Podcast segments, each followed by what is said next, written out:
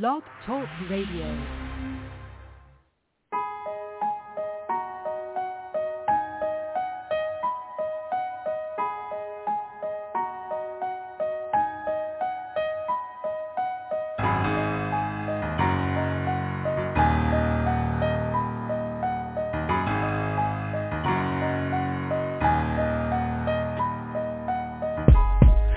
Started when I was 5, hired out to watch a baby, and they beat me when they cried. I consider that too much of a price.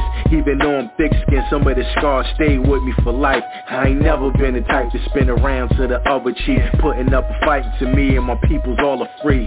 4 brothers, 4 sisters, thick family. I'm the 4th child, you following mathematically. God's in my veins, I can feel it in my soul. 3 older sisters never seen again when they were sold. When they came from my brother, my mom's made them a promise.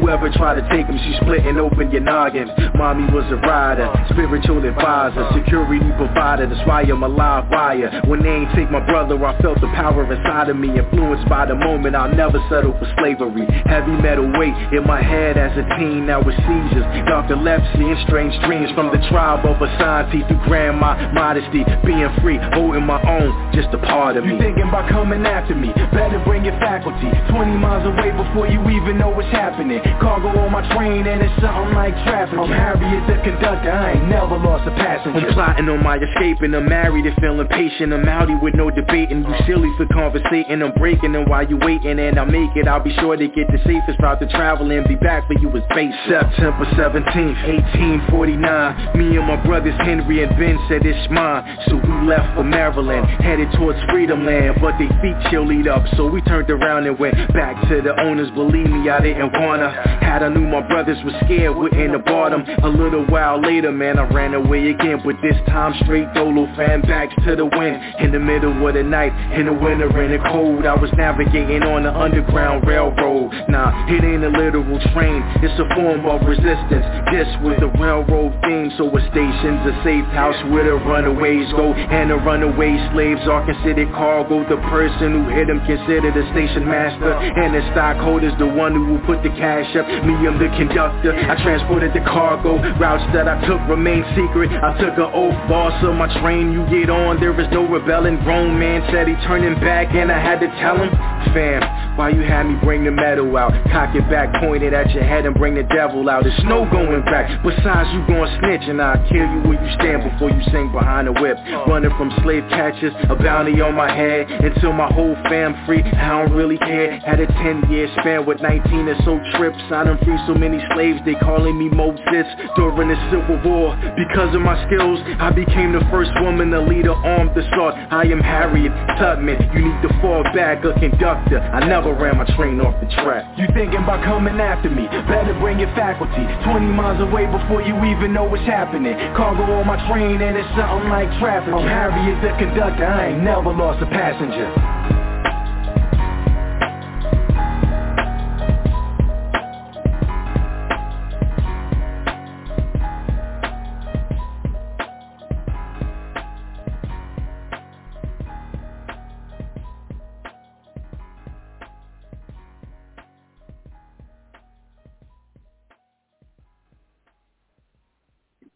Good afternoon, everyone. This is Rodney Smith in the air chair today.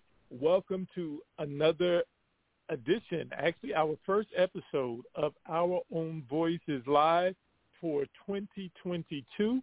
And this is going to be a community show today dealing with an issue associated with the West Las Vegas Library's move from its current location to a place we believe in, Legacy Park. What does that mean for the community? What does that mean for the operation of the library? Has the community been apprised of this move?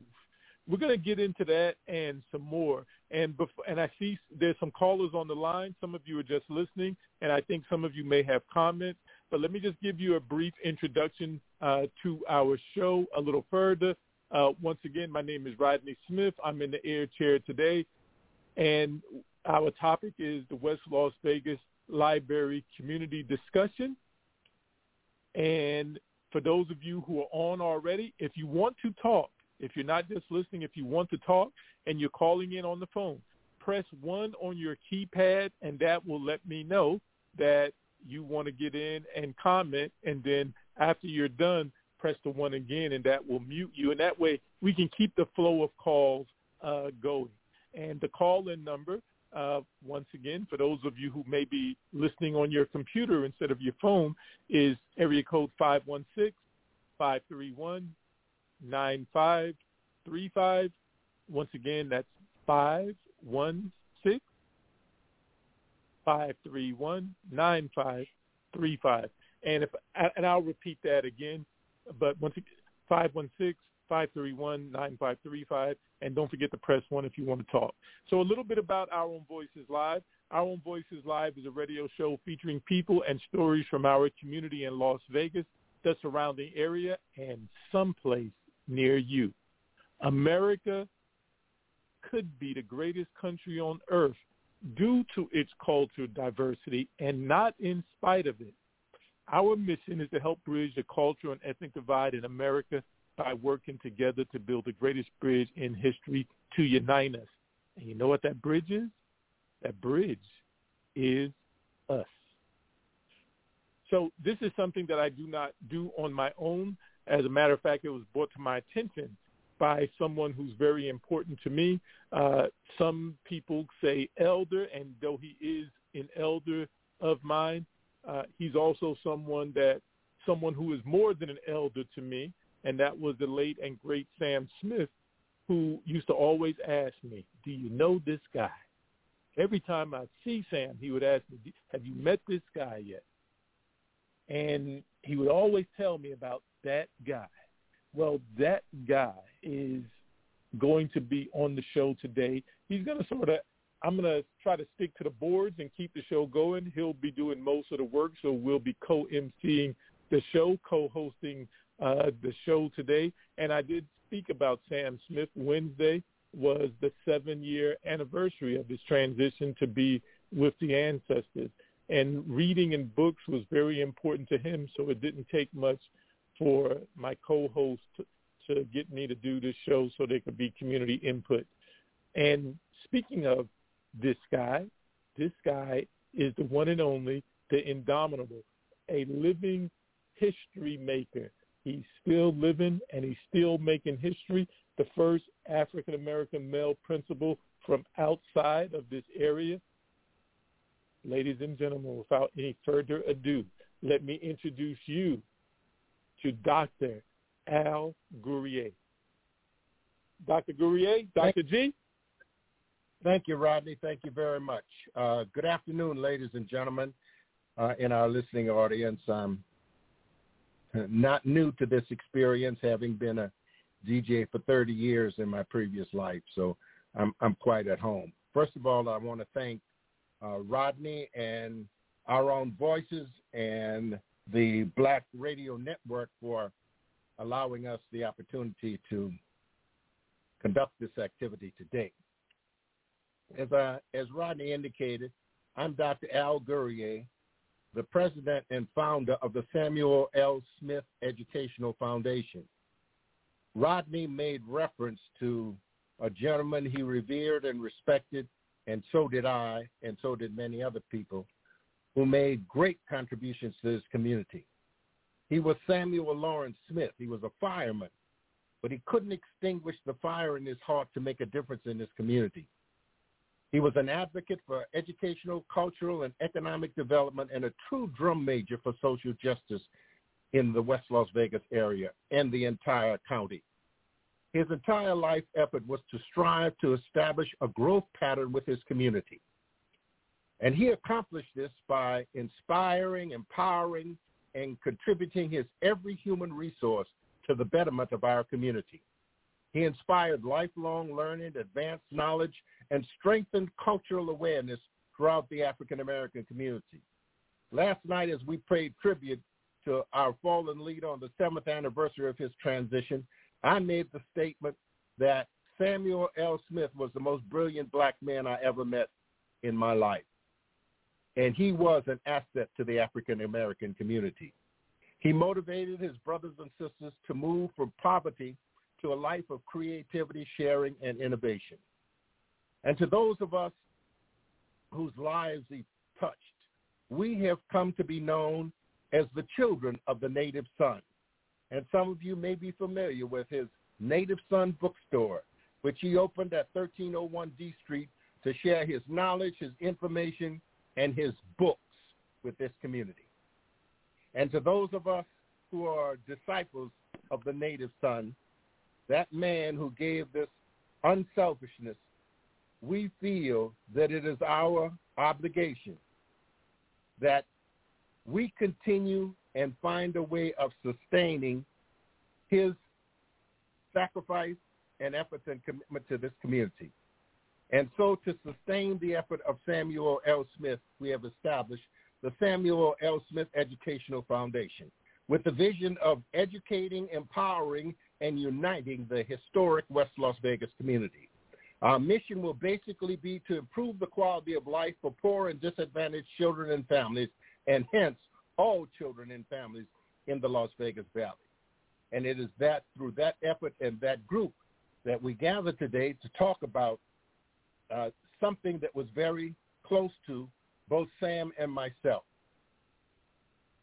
It has come to our attention that the city of Las Vegas has made a plan to build a new library in the West Las Vegas community. The present library, located at 951 West Lake Mead Boulevard, is on property owned by the Las Vegas Library District. When I came to Las Vegas, I was recruited by the Clark County School District to be a principal here, as Rodney indicated earlier. And when I came here, I began to conduct Kwanzaa and other cultural activities, Sankofa, and other historical activities and events in the West Las Vegas Library. At the time, we had a very small facility with approximately 2 meeting rooms. It really wasn't enough for our community. So we appealed to the library district to find a way to build a facility that would allow us to accommodate more of our citizenry. Of course, initially they refused. But after persistence and the organization of a committee, which myself, Wendell Williams, and a number of other people were a part of, we prevailed in convincing the library district to build a theater. Begrudgingly, they built a theater, about a 300 and some odd seater adjacent to the West Las Vegas Library. And we, over the last 25, we built that library, I'd say almost exactly 25 years ago. The theater, the library had been in existence for a number of years, but we were able to get the library theater built around 1992, 1993. We completed the negotiation with the library district, and we got the library theater built. In the last 25 years, which is a generation, the block of 900 in on West Lake Mead Boulevard has become the cultural center of us as African-American people in this community. By example, last week, we had 3 performances, free and open to our citizenry, at the West Las Vegas Library Theater. I am here today to make an appeal, not as the president of the Samuel L. Smith Foundation, not as some guy who doesn't even live in West Las Vegas, but as a citizen, taxpayer of the city of Las Vegas, where I do reside. Because although I don't live and have never lived on the West Side, it is the place where I go to get my black soul rejuvenated. And the West Las Vegas Library and Art Center are the places that for the last generation has nourished and helped our community thrive and grow to be a meaningful, constructive place for black people to do constructive things. So we're at a point now where the winds of change have shifted. And while we're in West Las Vegas, we are not Las Vegas. We are not the prevailing philosophy where we blow it up and start all over again. As African Americans, We are people who revere and respect our history and our ancestry and those who have gone before us. And we look to them to give us direction as to where we are going to go in the future. So the fact that the city, in its wisdom, wants to build us a 21st century library in our community, we say, great, wonderful. But we do not want to destroy or lose one of the most valuable human spaces for African-American people, and that is the West Las Vegas Library, Theater, and Art Center.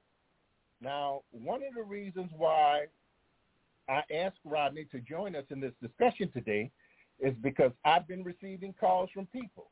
They say to me, oh, Dr. Gourrier, I hear they're going to tear the library and the art center down to build a parking lot for some million-dollar basketball court that they're building.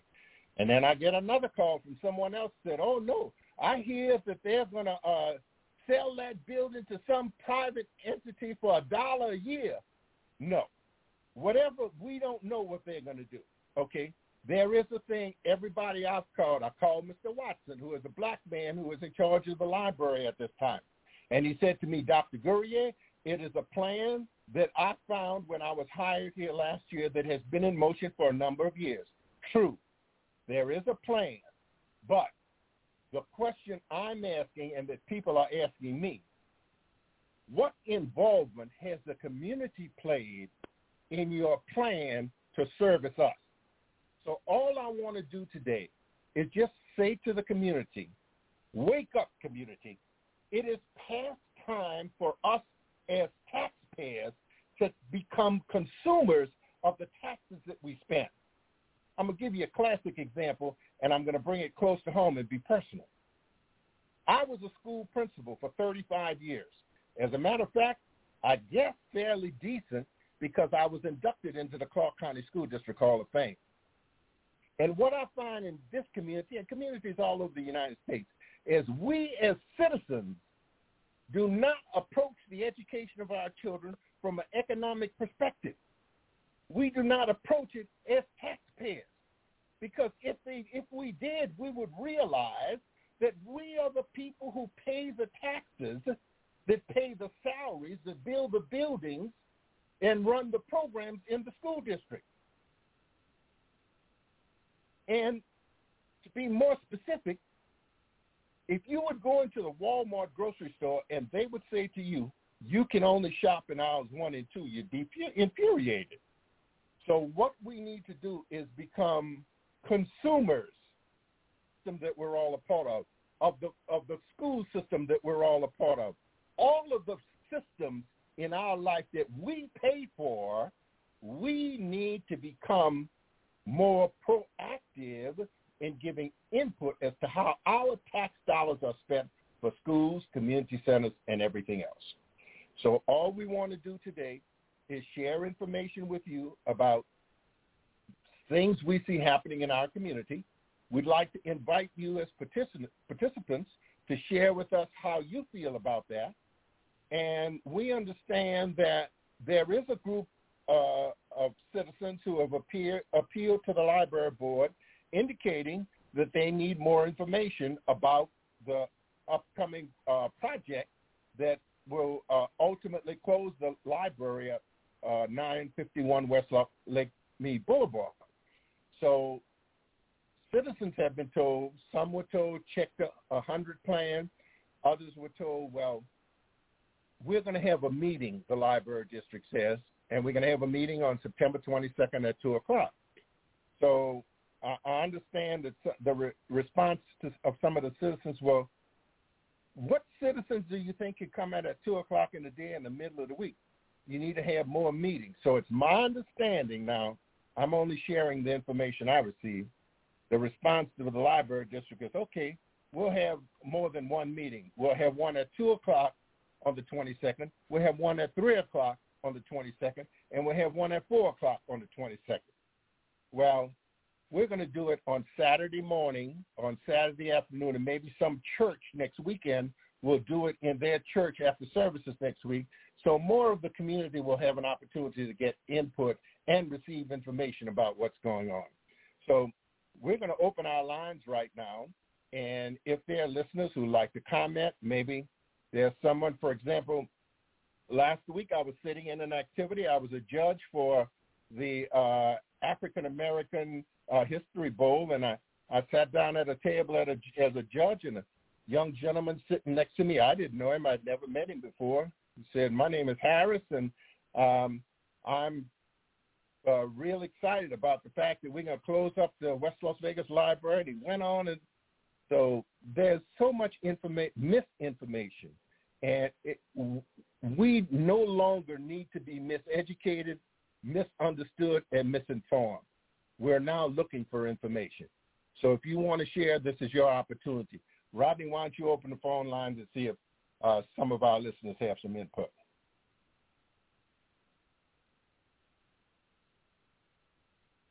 Rodney? Hello?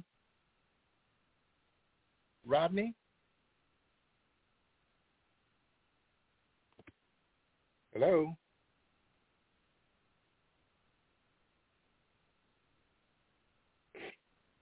Rodney? I am back. So one of the things about doing live radio is that you discover that you're doing multiple things. You're working the board.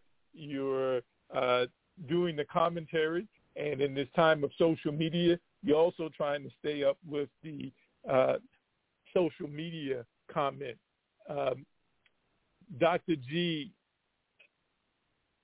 is a person that's always full of great information, and he has a way of delivering it that I know I could not. So I appreciate Dr. G for his comments. So I see that there are a lot of people on the board, and I think Dr. G may have fallen off, so let me see if I can bring him back in. I'm back. All right. Yes, I thought that was you. So thanks, Dr. G. So for those of you who are listening on the phone, if you would like to ask a question, or if you have a comment, or maybe you have both,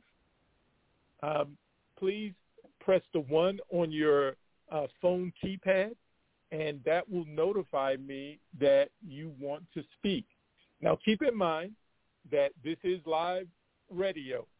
I will try to screen the calls as best as I can, but if there is an errant call, we will just deal with that and move on. So the topic that we're discussing today is the West Las Vegas Library, the potential move or the proposed move from its current location into, I believe, the Enterprise Zone in Legacy Park. At least that's Rodney, the information that I have so far. Rodney? And so, yes, sir. Okay. I hear you talking. So, and I'm sure you have some listeners. So maybe persons may not be ready to say anything. So if it's all right with you, as I indicated from the outset, as an old radio man, I know the significance of dead air. So if it's all right with you, until we get someone else who's willing, I'd like to speak as a parent, if it's all right with you. All right. Hey, now, if you have a listener who calls in and says they'd like to share or ask a question, we'll be happy to yield to them. Okay. Of Las Vegas. I don't live in the West Las Vegas, but I am an African American. I'm a black man, and when I moved to Las Vegas, my oldest son was graduating from college at the time. So most of my children were older children when I got here. All of my younger children did go to public schools in Las Vegas. And when my grandchildren came along, and I used to take my children to activities in the West Las Vegas Theater, and I used to take them to the West Las Vegas Library on the weekend to do homework and to participate in a wide variety of activities. We had the Black Leadership Training. We had a program that my sons participated in. And so there were a lot of activities that my children were able to participate in at the West Las Vegas Library Theater.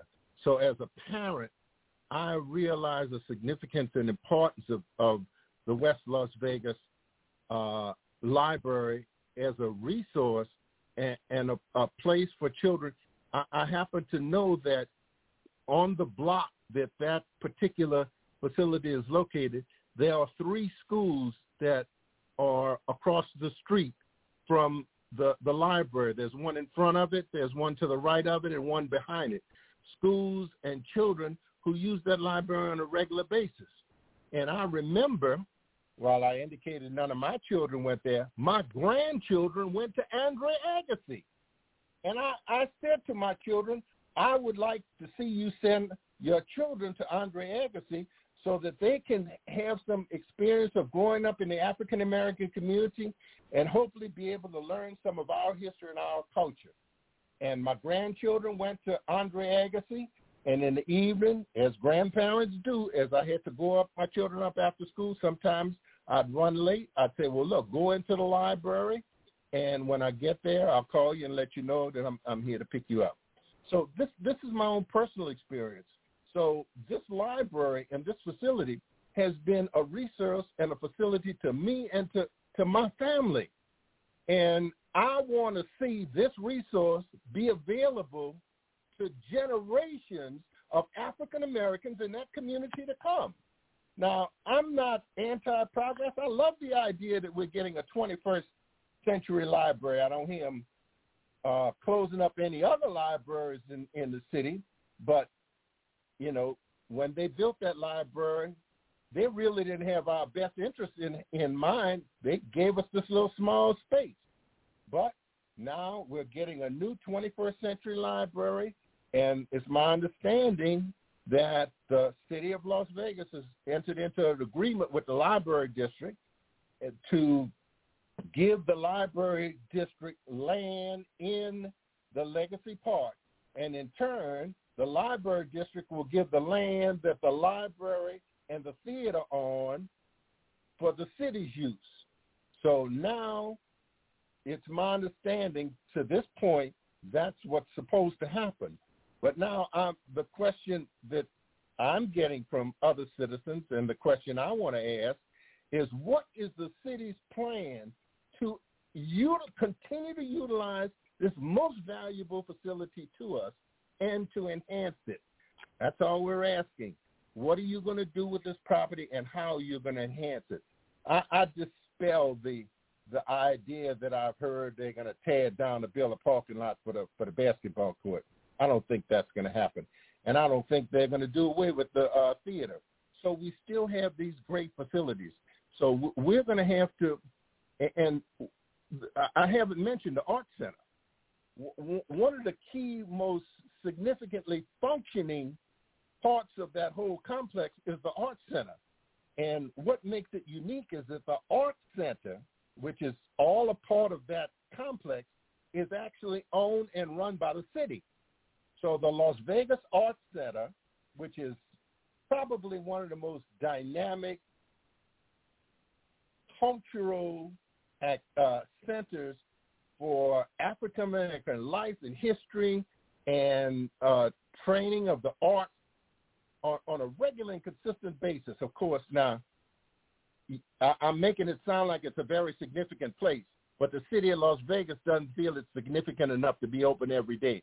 It's only open Wednesday, Thursday, Friday, and Saturday.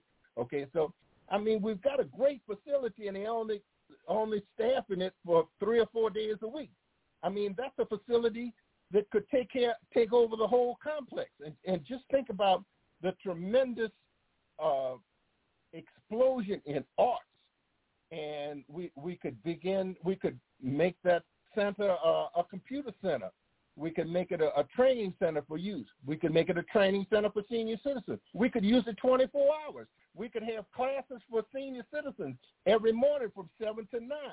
We could have people who want to learn how to be carpenters, plumbers, any kind of skills. They could start classes at midnight.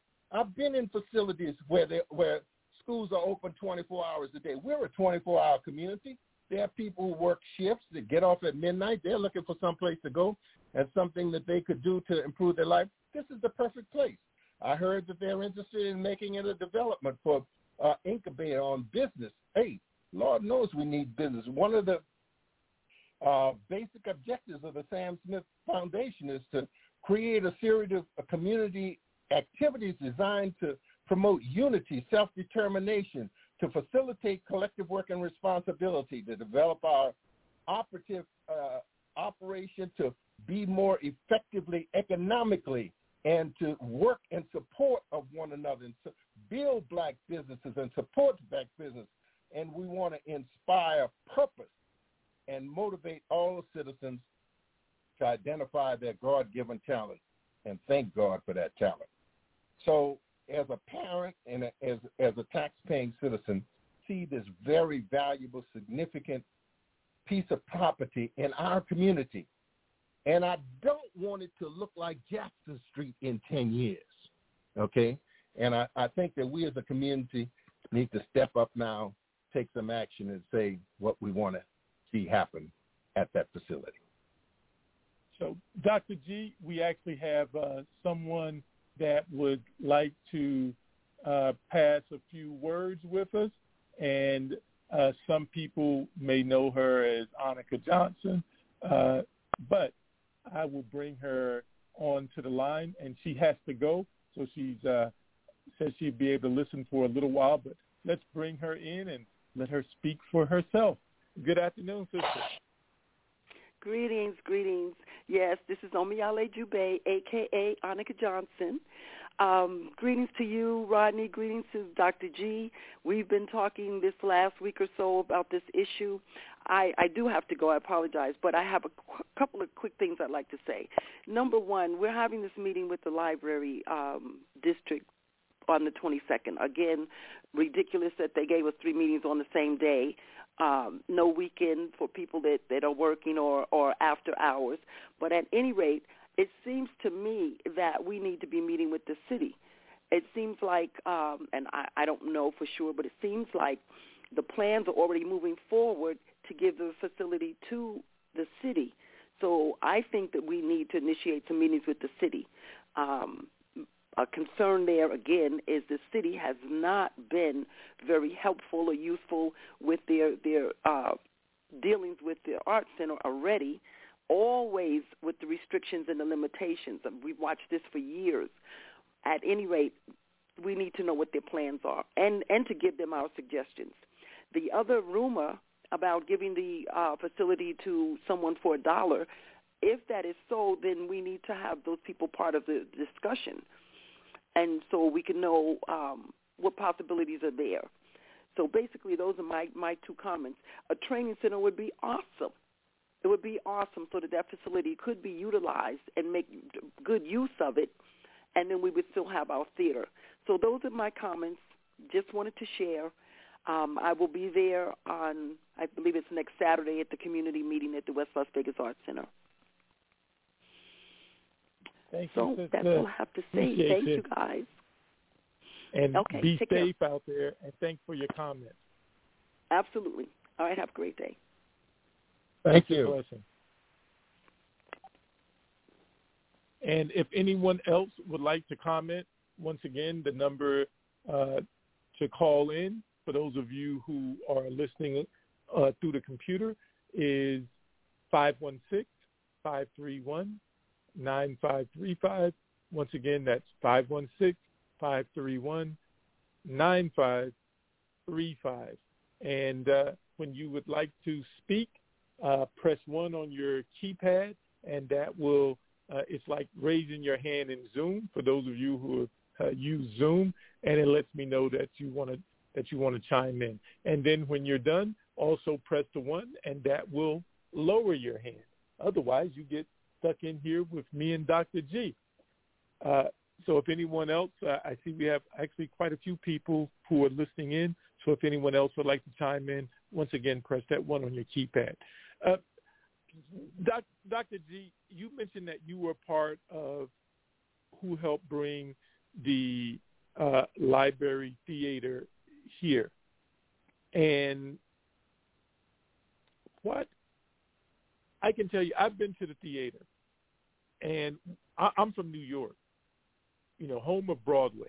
And I can say that the best play that I have seen in my life was actually at the West Las Vegas Library Theater. It truly was the best play that I've ever seen, and that was probably 20 years ago or close to it. And it's still one of the best plays that I've ever seen. And that was right there at the West Las Vegas Library Theater. Had there not been that Library Theater, the group that put on the performance might not have had a venue to train and put on that performance.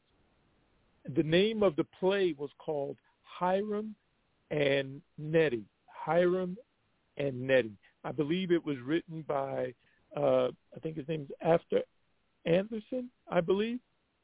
One of the best plays ever. As a matter of fact, I hope that they'll reprise it.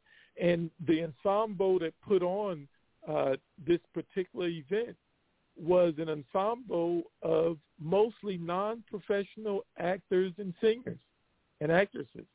It was Tory Russell and his partner had put together an idea that you could reach within the community and find talent to put on world-class production.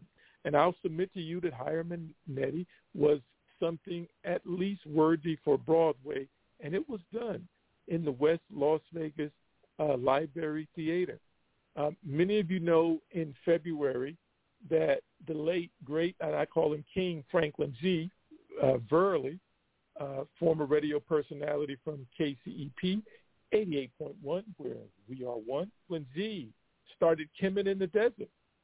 And the West Las Vegas Library Theater was where that was put on, I believe, for the last 5 years. And since his transition, Brother LJ has carried the torch and has continued to bring in world-class scholars to share their knowledge with us. If there wasn't the West Las Vegas Library Theater, we may not have been able to bring those types, and I say we as the collective we from the community, may not have been able to bring those type of productions. Our children may not have received whatever learning and knowledge and information that they did because they might not have been able to go to the Smith Center, assuming that they could have even had a production like that at the Smith Center or at one of the larger venues downtown. We had it right in our own community. That's the power of having venues like that in our community. And remember, if you all want to chime in, and we hope that you do, because this is supposed to be a community discussion, because Dr. G and I, we can chop it up offline all the time and anytime. So we really hope you all will chime in. And one of the reasons why I say that is many times officials, when they hold meetings, in other words, they actually let you know that there's going to be a meeting, and they post it. They say when they look into the audience, they don't see their constituency. The black electeds, who are typically, but not always, primarily elected from the majority black communities or black-influenced communities, will say when they look out for public comment, there's no one to represent us. And so when you're not there, it is a sign to the elected official that either you're okay with whatever they're doing or that you're ambivalent. You don't care. And what that means is those who show up are the ones who have the say. And what we wanted to do today was within ourselves, something that we could do for ourselves, establish input, an opportunity for the community to speak. And so if you all would like to say something, please hit the one on your keypad. Dr. G? Okay. Thank you. Thank you very much, Rodney. I'd just like to elaborate on where we might be able to go from this, from the perspective that you just shared. I mean, okay, we have the Kemet in the Desert. We have a wide variety of African American historical events during Black History Month. We've got a calendar now that's available that's replete with activities and events primarily centered in the library, the theater, and the art center during this month celebrating African American history. We do the Sankofa series. And then in the library theater, we have our Rites of Passage program. We have a lot of cultural arts that we train in the art center and produce shows for the theater. So there is a need for us to find a way of enhancing our involvement in and support for the development of the arts from an Afrocentric perspective. You know, the biggest problem we're confronted with in our society today is the insurgence of the racist dominance that led to a war in this country. You know, there was a war fought in this country over slavery, which is the original mortal sin of this country, and we survived that. But however, those who survived it took the story and twisted it to their benefit. And as African Americans in this country, as far as our culture, our history, and our art, for myself, so I'm called Dr. Gourrier. That means I have a doctorate, correct? But what that doctorate means is that I'm dead to my people. I'm a product of a historical black. I went to a historical black college for my undergraduate work, so I have a good foundation. I worked in an African, grew up in an African American community, and I studied at a historical black college, and then I got my doctorate from a very prestigious Southern institution of higher learning. And what I learned from the experience of getting that doctorate degree, they were convinced that I was a white man. They had not been convinced that they had indoctrinated me. They would not have conferred that degree on me. As a matter of fact, as I sit here today sharing that with you, if they knew that I would be sitting here today sharing that with you, they would not have conferred that doctorate degree upon me. What we have to do, as I always say, we cannot expect any other individual, organization, or institution to do for us what we must do for ourselves. And community, if you want to just sit by and listen and say nothing and do nothing, then that last word will be what you will get in the end. Frederick Douglass was correct. The first black man to run for the President of the United States, he said, power conceives nothing without a demand, never has and never will. And until we get to the point where we demand some recognition, appreciation, and opportunity for us to promote our history and our culture, it ain't going to happen, because the war is underway again, just like it was back in 1861 when they started shooting. They're shooting today, too. They're not shooting bullets yet, or they were on January 6th. But today, they're shooting at the essence of us as a people. The system of education in place in this country, and that same system that gave me the doctor's degree, is a system that systematically denies us the history, the information about the history, the culture, and the contributions that African people have made to this country and to this world. And we are African Americans. And it is to begin to better define what that means and what that means to us. Because if we say strictly that we are Americans, then you are what they taught you in school. and what they taught you in school is to hate yourself if you are not white, because the system of education in 99.9999% of the schools in this country are Eurocentric in their approach, which means that they are designed solely and exclusively for the aggrandizement of the white Anglo-Saxon male Protestant, not even his women. It was 1920 before white women got the right to vote in this country. And Abraham Lincoln signed the Emancipation Proclamation. Abraham Lincoln signed an executive order. We've had some recent experience about what executive orders are. Abraham Lincoln was president. He signed an order saying the slaves in the southern cities, in the southern states, who were enslaved by the Confederacy, the Emancipation Proclamation didn't include all of the slaves. The 13th Amendment did that. And ladies and gentlemen, it's the 13th Amendment that gives us the right to vote, gives all black people in this country the right to vote. And let me tell you, let me give you an idea of the time that we are living in. We could not get the 13th Amendment passed today.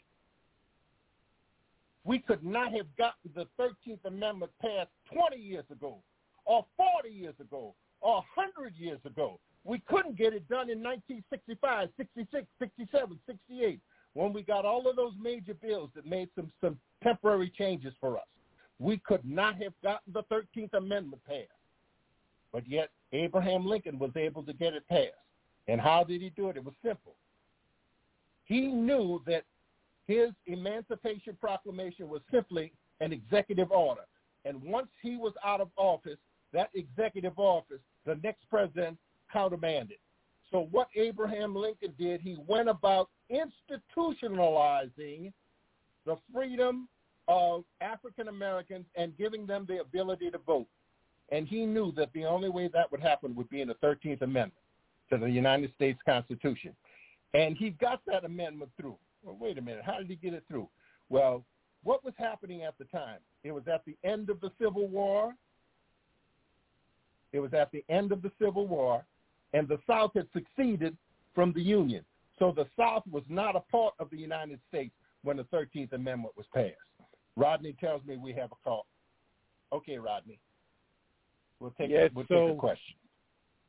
We have a gentleman that many people may know from his illustrious acting career and wound up settling down right here in Las Vegas. I believe has even participated in events and performances at the West Las Vegas Art Center. Someone I grew up watching. I want to say it's Starsky and Hutch, but I'm not sure which TV series it was, plus others. But a gentleman of our community here in Las Vegas now, Mr. Antonio Fargas. Welcome to the show. Thank you, Rodney, and well, most thank you, Dr. Gourrier.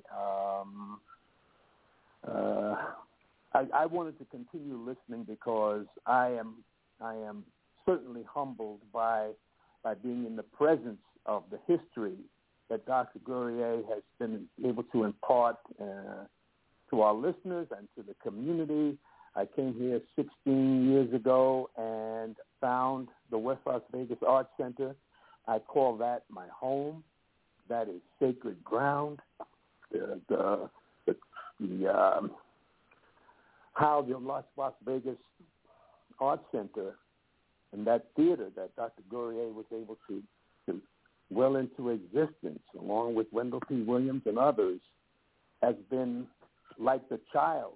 This is the place where we can express ourselves. This is the whole area between grounds between the art center and the library is a place where we meet. For 16 years, I've been working with the Las Vegas Art Center. We have a camp that goes on where we teach young people the value of the arts through the African-American and our ancestors' experience, and that is such a vital place that I couldn't imagine not having a theater, and that theater to continue that work, and also to repurpose that library to our benefit. It's wonderful to have a wonderful library at Legacy Park. That's where it's going to go. But that ground has got to be preserved, and I will do anything asked of me to support of that. And I would like to continue to listen to Dr. Gourrier. Thank you. Well, thank you very much for saving me from getting carried away. And I'm really happy that you called. As Rodney said, everybody knows about the Huggy Well, those of us of certain ages, you know. Being a person approaching 80, I can relate a little better. But thank you very much, Mr. Antonio Fargas, for joining us. And I know Antonio is kind of like the titular godfather of the West Las Vegas Art Center.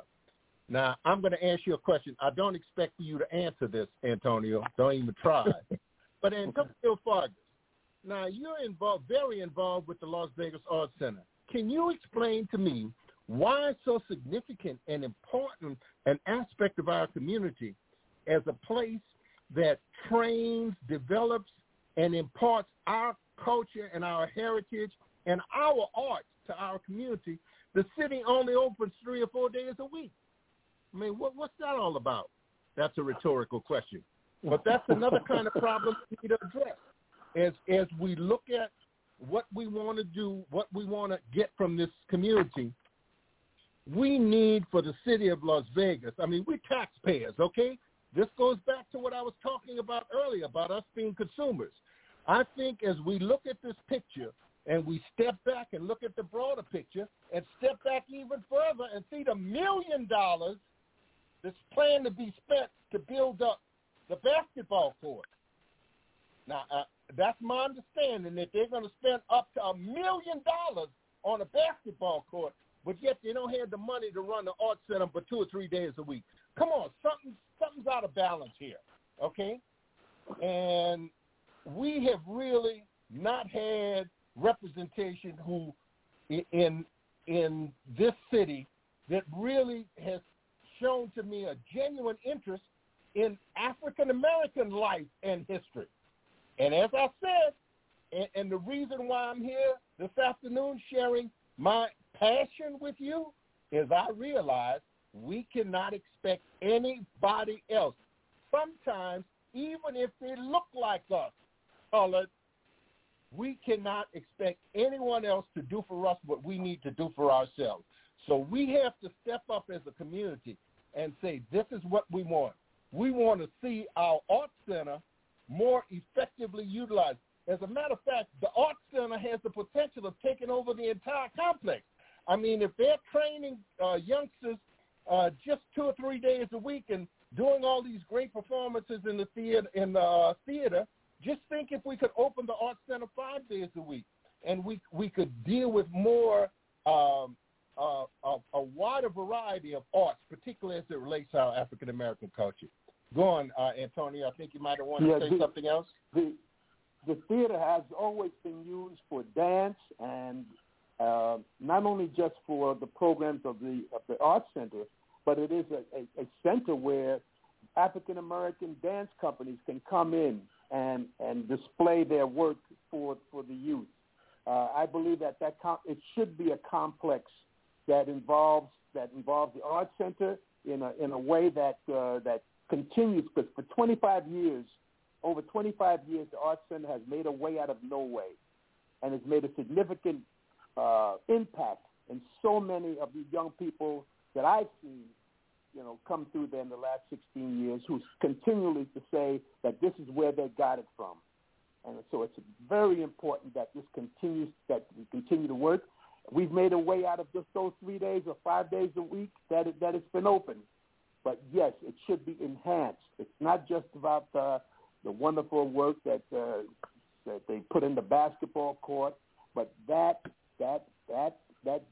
building and the building that's going to be vacated from as the library, the books moved to Legacy Park, should be repurposed in a cultural way to keep enhancing our young people in that community.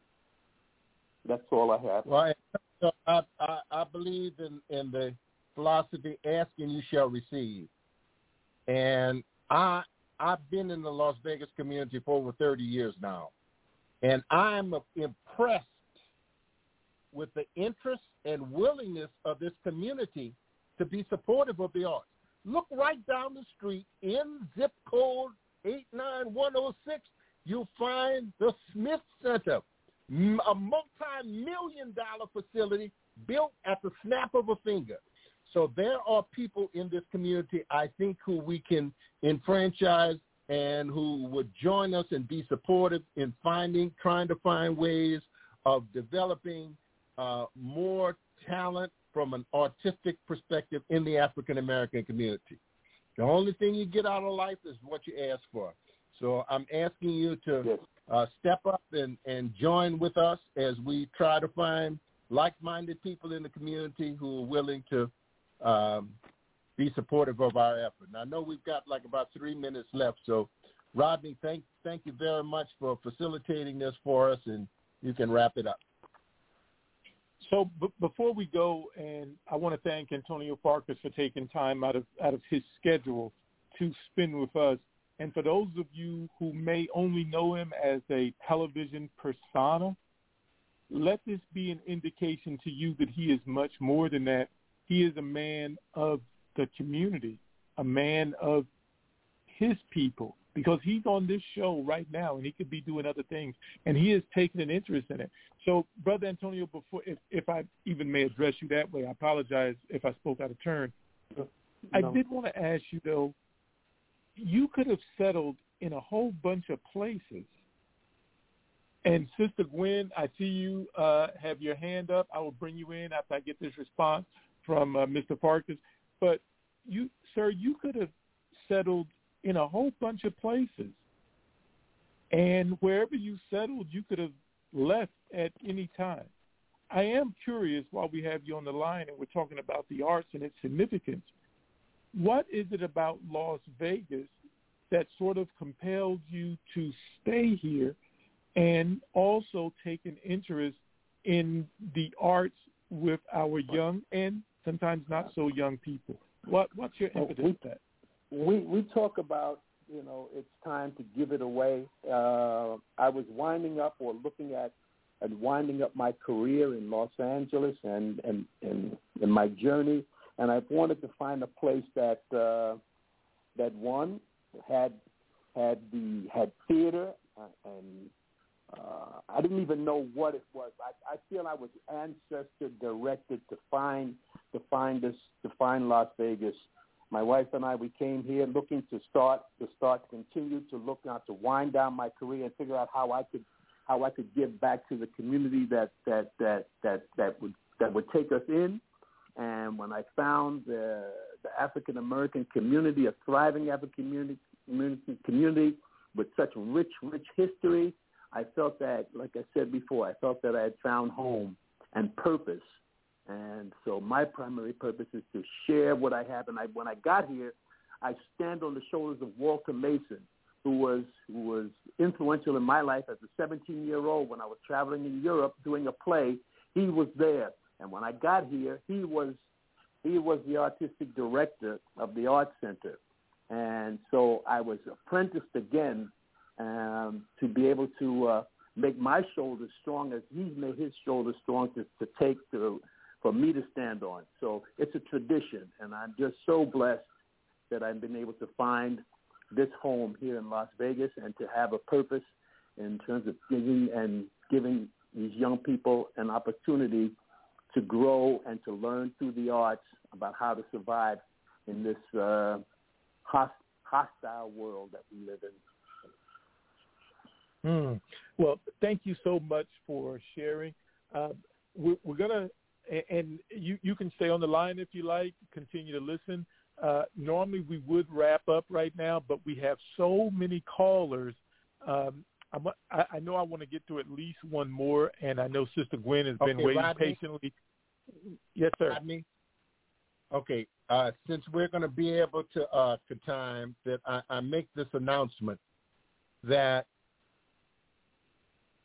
unlike Some people just have one get-together, one discussion, one time, and that suffices.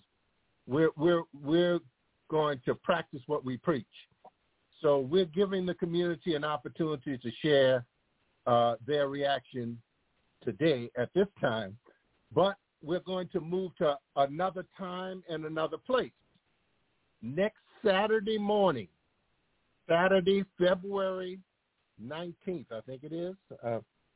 Is that next Saturday? Yes. What's the date of next Saturday? The 19th. Well, next Saturday at 11 o'clock, we are going to continue this discussion in the West Las Vegas Art Center. So if you're listening today, you have some ideas, you want to talk with people in the community, you want to share or encourage other people to get involved in the discussion, we are going to continue this discussion next Saturday morning at 11 a.m. in the West Las Vegas Art Center in the facility that we're talking about today. We're located at 947 West Lake Mead Boulevard. So please share that with your friends and family. Next Saturday morning, 11 o'clock, the West Las Vegas Art Center, we're continuing the discussion about what we want to see happen in our cultural center. Thank you, Rodney. Yes, and so I see that there's one more hand up, and if anybody else wants to get in, now is the time to put your hands up because right now I see just one other person. This is, as Mr. Fargas was talking about, Mr. Mason and what he meant to him. Here's a young woman who has been involved in history a good portion of her life, if not the majority of her life, even so far as to have to start a museum to recognize those who had come before us, to ensure that those who come after us still be grounded in their work, as Mr. Farkas just mentioned. So without any further ado, I would like to introduce you all to someone that is very important to me, Sister Gwen Walker. Welcome to the show, Gwen. Well, thank you very much, and good afternoon, gentlemen, Dr. G and Rodney. I really appreciate you all doing this show this afternoon. And like Dr. G and Wendell P., I, too, was on that committee that met when talking about bringing in the West Las Vegas Art Center. So, you know, we were very pressed in wanting to make sure that we had a facility in our community that could house all of the cultural activities. You know, some didn't want to see it happen because they were only giving us such a small facility. But I think the vote won over saying that let's take something instead of not having anything. And that's how the West Las Vegas Art Center came about. Now, with today's issue and the fact that the library will be moving to the Martin Luther King location, I, too, am in favor of making the art center much larger to accommodate the many, many plays and different activities that will come to the community. And as we all know, every time there's a play, there's standing room only. So we definitely need the art center, and we need the staff that we have there that has made it such a great success over these last few years. So with that, gentlemen, I'll bow out and I'll continue to listen. But, yes, we must keep our West Las Vegas Art Center and expand it so we can accommodate many more cultural events coming to our community. Thank you. Thank you, Sister Gwen. Wow. Dr. G, you are bringing some powerhouses out today within the community. And I do want to touch base on that community piece once again, and Dr. G, you mentioned it earlier. What I did recognize is that until Sister Gwen called in, and I do see there's a bunch of callers that we do have that don't have their hand up to speak, and I don't know how many are listening through the internet. But it goes back to what I was saying before with the elected officials, is that when they do have meetings to talk about things that are significant to our community, that there tends to be very few people present And I wanted to share a little bit about why that's important. And I would say, as we're talking about, as many are looking forward to the Super Bowl, what would happen if one of the teams didn't show up? Who would win? Well, obviously, that would be a forfeiture, and the team that did show up would win. And life, especially when it comes to things political, are very similar to that. You have to be present. You have to show up. If you don't show up, if you do not show up, then whoever does show up are the ones who have access to the floor. They're the ones who get to be heard.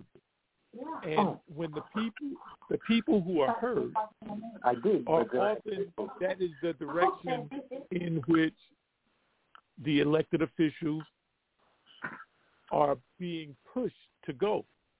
So we have to show up. And so this show was to inform the community, and I do see a lot of people on the call listening, and thank you for that, because that's encouraging to me.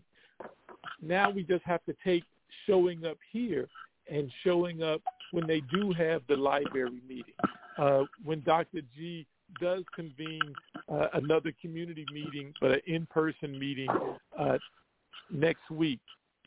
Tell your friends, tell your associates, tell other people in the physical community. And then one final note about community. People, to Dr. G's point, will say, Rodney, you're not from the community. What do you know about what our needs are? Oh. Or the people who are doing the talking for the community often are not from the community. And we need people from our community to speak for us. These are just some of the things that I hear. And to a certain extent, I agree with the tenor of it. Obviously, a caveat is coming. Physics, we hear that nature abhors a void and will violently fill that void. It has to be filled. When our community, the people in the physical community, don't come present to address these significant issues, that leaves a void. And typically, if those people who are not for the community don't fill that void, then other people who may not, emphasis on may not have the community's best needs at heart. And they may bring forth an idea, sometimes not necessarily to hurt, but it's their perspective. And maybe sometimes it is to hurt. But if we're not there, if we don't show up, if we're not dressed up for the game, if we're not ready to get on the field of play or battle, if you will, shout out to the general for that last, if you will. But if we're not there, if we don't show up, we have no way of winning. We have no way of sharing our voice, typically, if we're not there. We have to be present. Now, today we're lucky. I know people like Sister Gwen, who may not be able to get out as often as she wants, and she's often implored me to do things digitally when I do things in the person-to-person space so that she can participate.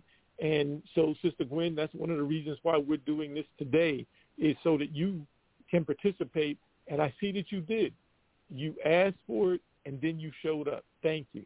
Because then it makes it easier for me when other people ask me to do things that I can do it. But keep in mind, I am not from Las Vegas, though I have been here since the early 80s. I'm from Brooklyn. But this is my home now. I have adopted this as my home. This is my village. These are my people. This is my family. And when people say, well, you're not from here, what do you care? I care because you're my people. And I hope that you see me as one of yours as well. And you are my family. Thank you, Rodney. so that we collectively can move forward and think about that void analogy. If someone else was holding this meeting right now who was from the community, then maybe this outsider, as some identify us, wouldn't be doing it. So we're doing it because we love it. And so I looked up the definition of community, and community is not just a physical place. A community is where we gather. You can gather a community on the phone, a chat room, on the internet. Wherever we gather, that is our community. A community can be a state of mind, and I have a blackness state of mind. So I would like to think that we are all in that community. So this discussion today, as put forth by Dr. G, was about the move of the West Las Vegas Library and really what was going to happen to the theater and the art center. And it was a community discussion. So to the community that showed up, Brother Antonio Fargas, Sister Gwen, Sister Annika, thank you for showing up. And please spread this. This link is going to be saved, so this show was recorded, and you could pass the link around. And for those who may not have been able to listen today, while they're on their drive back and forth, they can just hit it and they can replay the show. So thank you all for showing up, and I will turn it over to Dr. G for closing remarks. Thank you very much, Rodney. You showed your true purple heart. Rodney is a member of our community. He is a beloved member of our community. He has put his life on the line in military service for our country, and he has been rewarded for injuries in his service to this country with a Purple Heart. But I guarantee you the heart that beats in Rodney Smith is true red-blooded. And not only has Rodney offered himself in service to the country in combat, he has also offered himself in service by putting himself up as a candidate for political office. So Rodney has definitely earned a significant place in our society. And from a cultural perspective, probably one of the most significant ongoing cultural events that we have in our community called The Gathering. And we both, from the outset of our activity, which is sponsored by the Samuel L. Smith Educational Foundation, it was Sam Smith who called his friend Rodney and said, "I'd like for you to go to lunch with me." And he and Rodney got together for lunch at Nevada Partners one day, and Sam said to Rodney, "I want you to start a group where we get people together every Friday for lunch." And for the last 7 years, Rodney's been doing that. And after about 4 or 5 years, people say, "Well, what in the heck are you calling this group?" He said, "Well, Sam told us just to have a gathering." And that's what it's called. And it's become historically significant in our community, a forum for citizens of all race, color, creeds, national origin, and political persuasion to come together to sit down and talk about what's happening in our community. So, ladies and gentlemen, I want to thank Rodney for his own personal effort in creating and sponsoring the Our Own Voices. And in conclusion, I really like the analogy that Rodney shared about the football game. And we've been playing a football game for a very long time. And we, as black folks, team that doesn't show up. Therefore, we get whatever they want to give us. But now we're becoming more knowledgeable, more astute, and we need to become more actively involved in the decisions that are made in our community.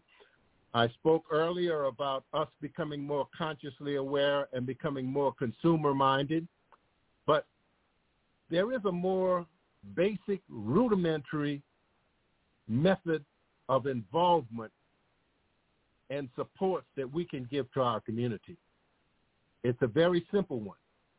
And it's one that I would hope that everybody who is in my listening voice takes heed to. You must register and vote. The democratic system that is in power in this country is like anything else. If you don't use it, you lose it. And state legislators across the United States in this new civil war that's being conducted against us, one of the things that they're doing is they are purging rolls of people who have registered years ago and didn't vote. So if you are not a registered voter, there is a way for you to support us. You may not be able, you may be listening, you may not be able to make a contribution or feel that you can make a contribution. The one thing you can do to help us is register to vote.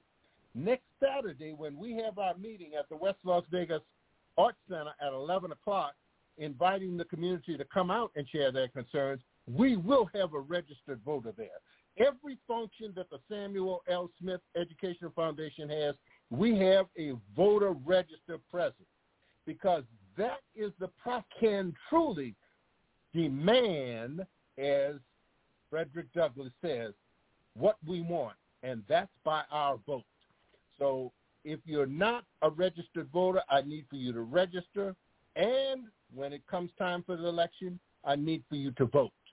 So next Saturday, if you're not a registered voter, come with your driver's license, whatever information you have, we will register, we will sign you up. We're in the process of establishing a process where we sign up and register to vote. We will help them get to the polls. If they need a ride, if they need somebody to help them, and if we don't use it, we'll lose it. They're closing polling places. They're passing laws saying you can't give somebody in a voting registration line a bottle of water. Now, that doesn't sound like something that we as black folks would do, but in fact, in some states, particularly in Georgia, they have passed laws saying you can't give people in line to vote. They are closing polling places in black communities. The onslaught is amongst us, ladies and gentlemen. The only way we're going to be able to do that is to register now. And when it comes time for vote, we really need for our voices to be heard. When we voted to elect Barack Obama, they didn't like that. There was a tremendous backlash, and we can see by the kind of president we got after that. Now we've elected a woman as vice president. Hey, there's going to be additional backlash, and we see. Look at the problem. Educating, I told you earlier, the system of education teaches us to hate ourselves in a very subliminal fashion. That's the school district. Right now today, and in the 35 years of schooling I had, that system systematically excluded information about the history, the culture, and the contributions that black folks have made. Even in the historical black colleges that I attended, there was no constructive program teaching me about the history of African American people. And now they're saying, well, wait a minute. We don't even want you to teach white kids anything about that. Critical race theory is a farce. Nobody's teaching critical race theory, and nobody's teaching anything about African history, African American culture, or anything about Africa. But the thought is fearful for them, because knowing your history, as the Honorable Marcus Garvey said, a man without a knowledge of his history, roots, and culture is like a tree without roots. Let us grow roots, grow strong. See you next Saturday at the West Las Vegas Arts Center at 11 a.m. as we continue our conversation. Thank you, Rodney. God bless you all. Peace and blessings. Did I drop? Did I drop, Rodney?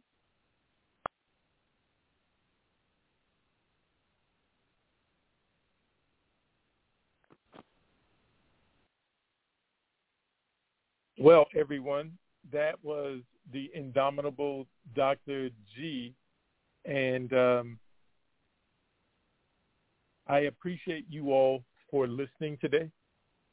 Thank you. And I see we got hands up in the room. We were actually getting ready to end the show. Let me see if I could bring the folks on really quickly and see what we have.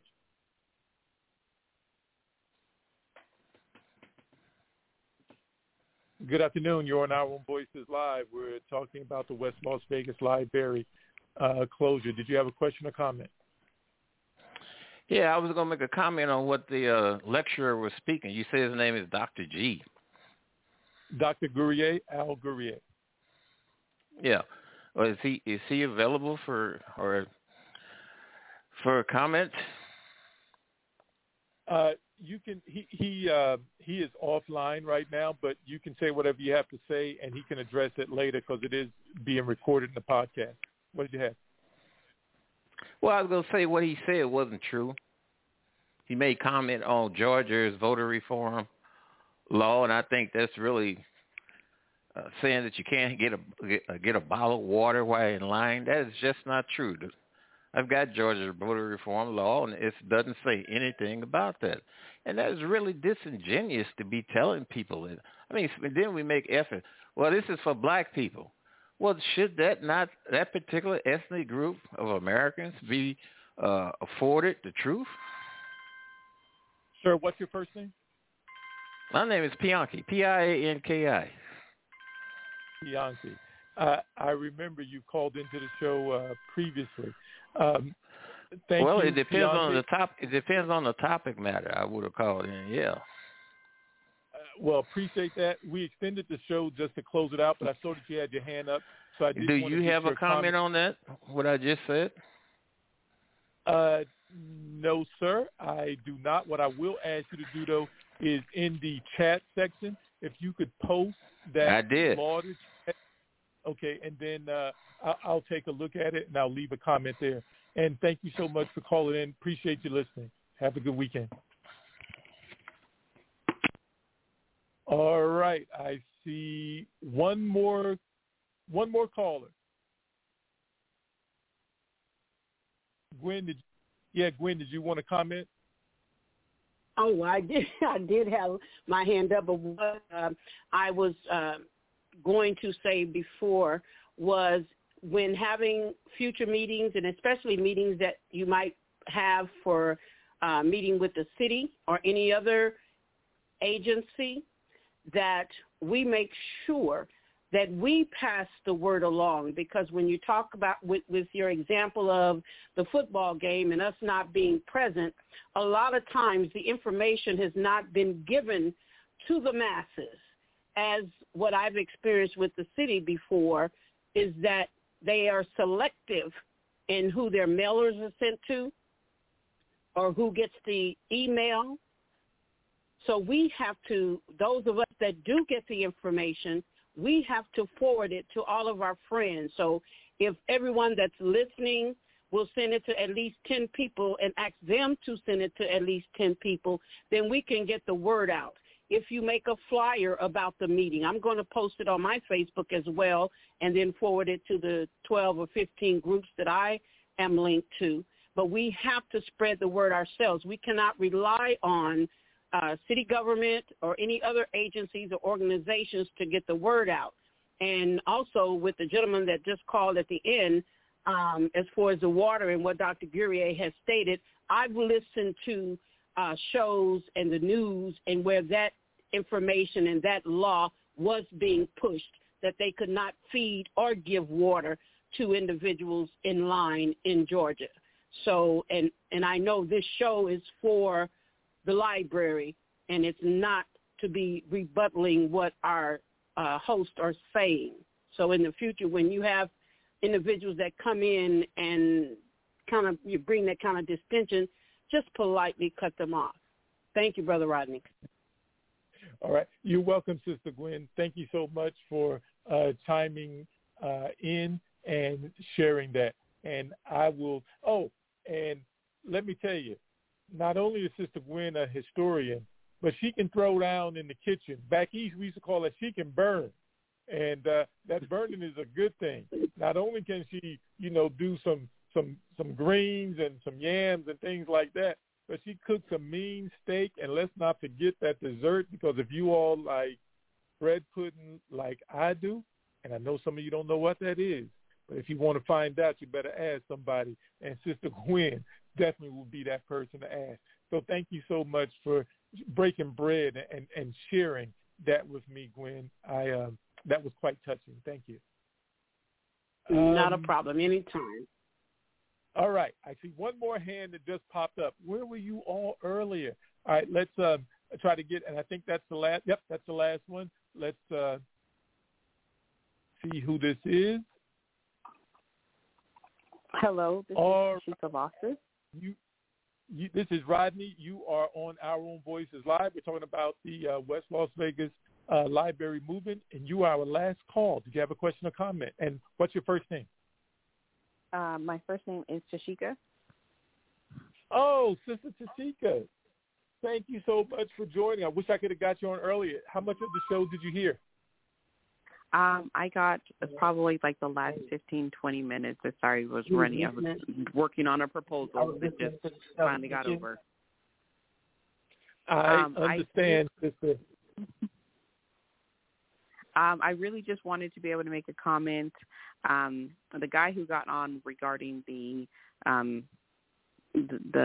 Georgia registration and not people not being able to get water.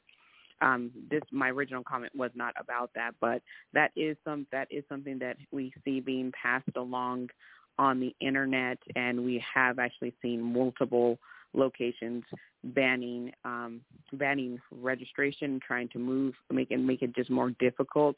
So I'd like to present for at least that person kind of have a reflective moment of their own instead of providing a dissentive comment.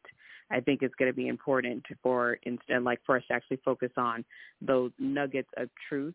So if you know that is incorrect, then please propose what grain of truth actually is truthful in those comments, and then be able to help support instead of tear down. So I see that happening a lot, especially when people who are coming from inside are either outside of our community who have a different opinion want to make themselves more of a victim than actually just paying attention to the fact that our community is hurting and our community is struggling very hard. So instead of shining light on what you see as negatives, please bring something positive to the conversation instead. I also love the fact that we're coming together and starting to address issues such as we have to show up. We have to support. Sister Gwen, thank you so much for being able to touch on that piece that our organization, which is the Historic West Side Revitalization, is always trying to push, which is the importance of information.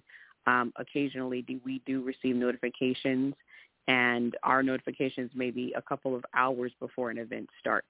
So thank you for the thought of posting it in multiple places so that we can just encourage reposting to get the maximum amount of participation. And that's all of the comments that I had. Okay, thank you so much, Sister Tashika. And for those of you who may not know her, she is a powerhouse working in the community. I'm very thankful to have had the privilege to meet her previously at a couple of meetings, and for her to join our efforts in informing the community of what's going on, because that's what this is. It's not to necessarily say yay or nay or don't move it or to move it. It's simply to say people who are impacted, which I believe is all of Las Vegas, but for sure people of that community, that surrounding area, should have some say-so. They should be apprised of these things in advance. And so that's primarily what this effort was today. And this is how it will be as we move forward into the meeting next week. As far as, I believe it's Pianke, I asked him to post whatever it is that he has. I asked them to post it, one, because then it's in writing, and so we're not arguing back and forth. And let's see what the law really is. I mentioned an analogy earlier in the show about showing up and the voices that are heard. Well, all too often, it will be voices like his that show up, that speak up, and that are heard. There is no counter, or because people can say anything and back it up with nothing. What I've learned to do is, instead of sort of confronting them head on, is just do something Sam said. And Sam used to say, where's it written? Because if it's not written, it don't mean anything. Where is it written? Let's see what that is. And then once we see what's on paper, then we can discuss it. Now, if a person is oblivious to what is in writing and refuse to believe what is before their eyes, then that's a whole different situation. And for sure, you will not find me debating, arguing, or going back and forth with them, because I think the old phrase is one of the reasons why you should never argue with a fool is because they'll beat you with experience. And so let's see what it is on paper, and then we'll go on from there. So thank you, Sister Tashika, for joining in. We did run over time today, but guess what? I actually planned that we might run over, and that's why we have not been cut off. But we do need to end the show now. For those of you who are still listening, if you have Facebook, please go to our Facebook page and leave a comment of what you thought about the topic, the show, me, Dr. G, or anyone else that has spoken. That gives us an opportunity to always improve, and constant improvement is a successful life. We don't all get there at the same time. We may not all be at the same level, but it is the constant striving to reach that higher ground that makes us all better collectively. So once again, this show today was a West Las Vegas Library community discussion, and primarily it was information about the moving of the library from its current location, what's going to happen with the West Las Vegas Art Center, as well as theater. I think we covered that. I believe everyone I'm looking at the board now, I see no hands up. So thank you all for listening. And don't forget, next week, 11 o'clock at the Art Center, Dr. G will convene another opportunity for us to come together and discuss this further. You've been listening to Our Own Voices Live. I'm Rodney Smith in the air chair with Dr.